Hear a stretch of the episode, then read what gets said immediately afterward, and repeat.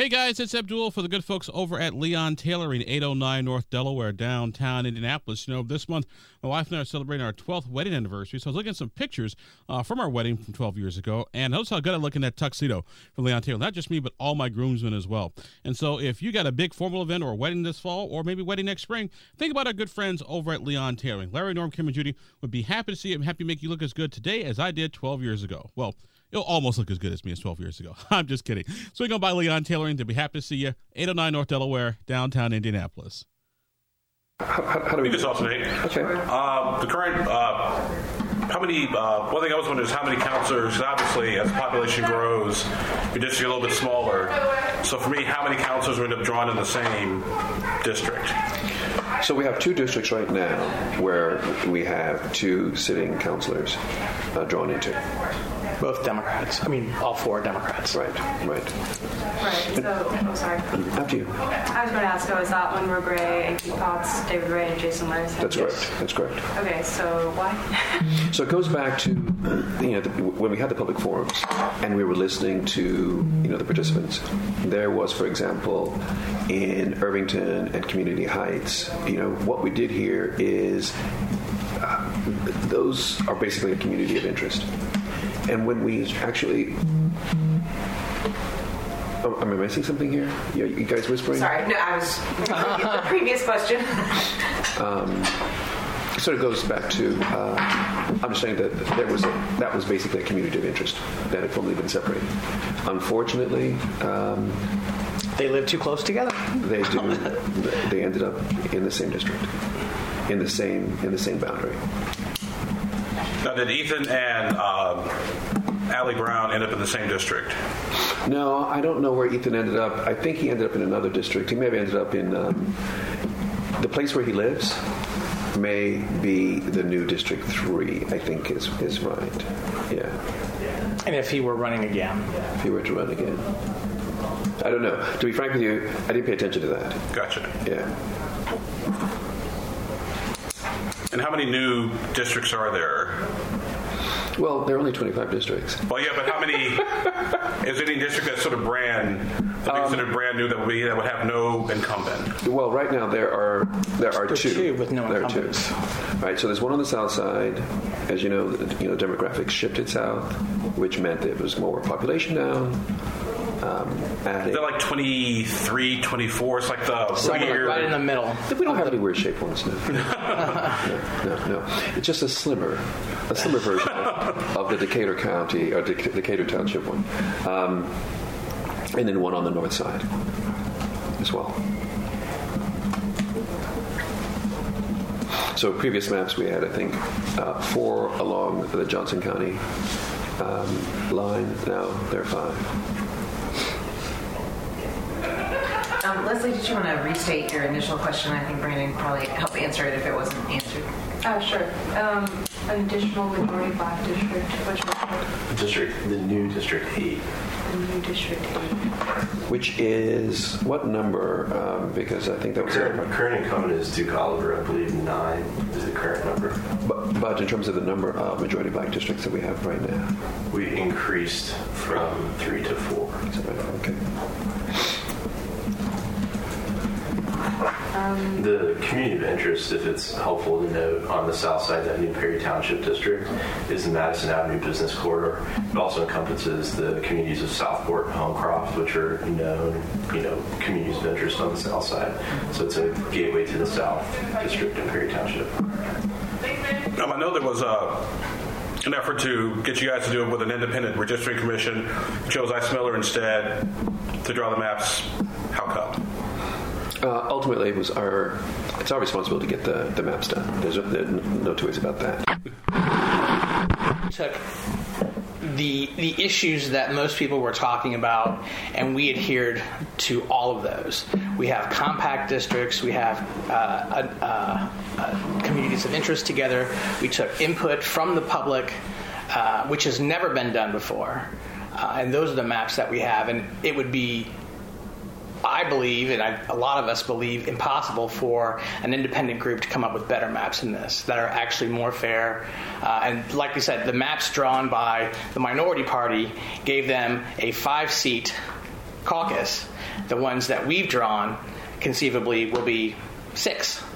So they'll they'll maintain their five and an added district. So uh, again, it's going to be really difficult, I believe, for, for an independent group to get better maps than we got. Because that's the question, which is uh, if you look at just sort of overlaying the 20, uh, the last election to these maps. I know you guys are like 20 and 5, and now you're like 19, 5, and 1. So what will be the new makeup? Or is there one? We really didn't Or- look much. how many safe Democrats seats? How many safe Republicans? Oh, no, how many? no, no, no. Well, a couple of a couple of things make that difficult. One, we have new precincts, and we have now new maps. So it was really difficult for us to take political information and put that into the equations here. Uh, so I think that's another uh, benefit of just having uh, done all these maps I at the same be time. crystal clear on one thing. There was absolutely no political data used in this process whatsoever. The data that was used was the most recent census data. And included with that census data was data around ethnicity, uh, specifically the questions asked by the census and the ethnicities then that are counted in the census. Um, that was the only data that was used in this process. Um, Does the census data also include stuff like income, like other kind of socioeconomic factors? The data that we looked at was just those variables that I mentioned with one addition, and that's age as well. So we looked at the um, age 18 plus population, ethnicity, and then uh, the actual population. And that's all encompassed in the shape file, which we're happy to make available. I know a couple other media outlets have requested it, and we'd be happy to make that available if people would like to take a look at it. Oh no, uh, Indiana's a Caucasian population, black population. What about Latino, Chin? If it was covered in the census, and I believe it was um, Latino, black, and white. Um, I, I don't know if Black, white, and Hispanic were the three questions that were asked in the census. Yeah. So are there any Hispanic uh, districts with a uh, majority population, or is it just? I don't believe so. Yeah. There are a significant number of districts that became minority, minority, majority, minority because of the increase in the Latino population. And so that is- Primarily, I think on the west side and on the, the east side near Washington Street. Yeah. That there's a, a corridor, and the, and the highest concentration is in uh, Wayne Township of uh, Latino population.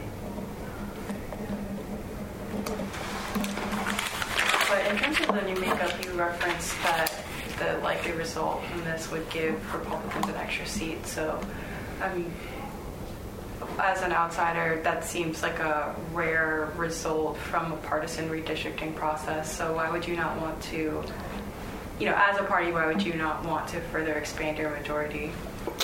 Well, our, our job was to create districts that would serve the, the public, not the party. So uh, our our goal wasn't that, and I think that's one of the things that I tried to make clear when people would talk to me about uh, a, an independent uh, commission.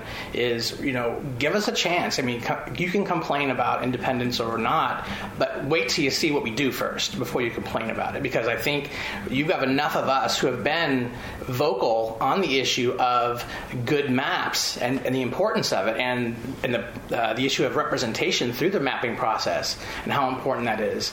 Uh, that we're not going to do we're not going to do bad maps. So we had we had a lot of goals, in the the group that did a lot of this with with uh, our staff and. Uh, uh, the folks at Ice Miller, uh, they went in with directives from us. We want we want good maps, not partisan maps.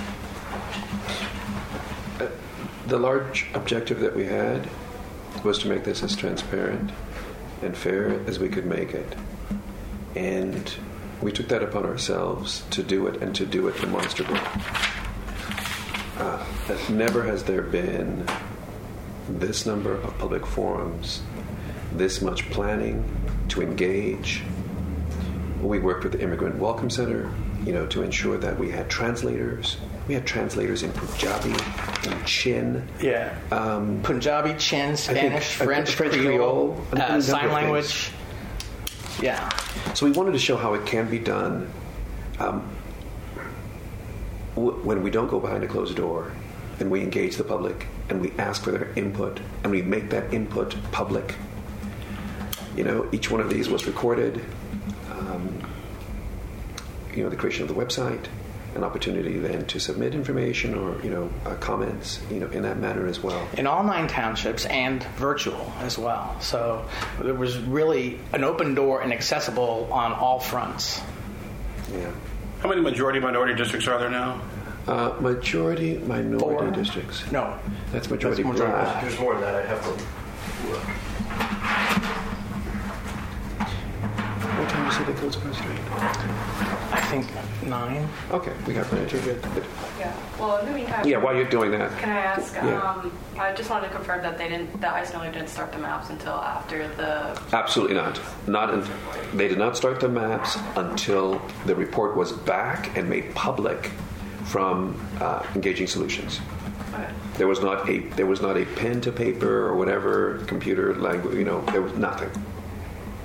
I think the nice thing too is one thing we noticed is through the process of engaging with the public and the input from city, you know, seating, seated councilors, was the community was saying a lot of the same things about communities of interest primarily.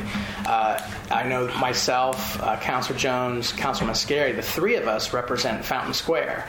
It, you, you don't understand how difficult things like that are uh, to us to an elected official when you're trying to be of service to a community. They've got three different people. Nobody knows where those lines are. I mean, the public as far as that goes, and it makes our job really, really difficult. So partisan maps, while maybe good for uh, political aspirations, it's terrible for public service, and it makes it really difficult for us because they divide based on outside purposes rather than populations. And when we look at certain neighborhoods like Fountain Square, like Irvington, um, to a lesser degree like Lawrence and Southport, did you try to make a point to have one council represent those particular areas, or That's what they asked for. So I think we had we had at least two of of, of those directives, and I think you mentioned. Did you mention Ir- Irvington? Right? Yeah. Yeah. Yeah, those three areas all now have one counselor each, rather than divided up communities. This podcast was produced and edited by Chris Spangle and Leaders and Legends LLC. If you're interested in starting a podcast or taking yours to the next level, please contact us at leadersandlegends.net.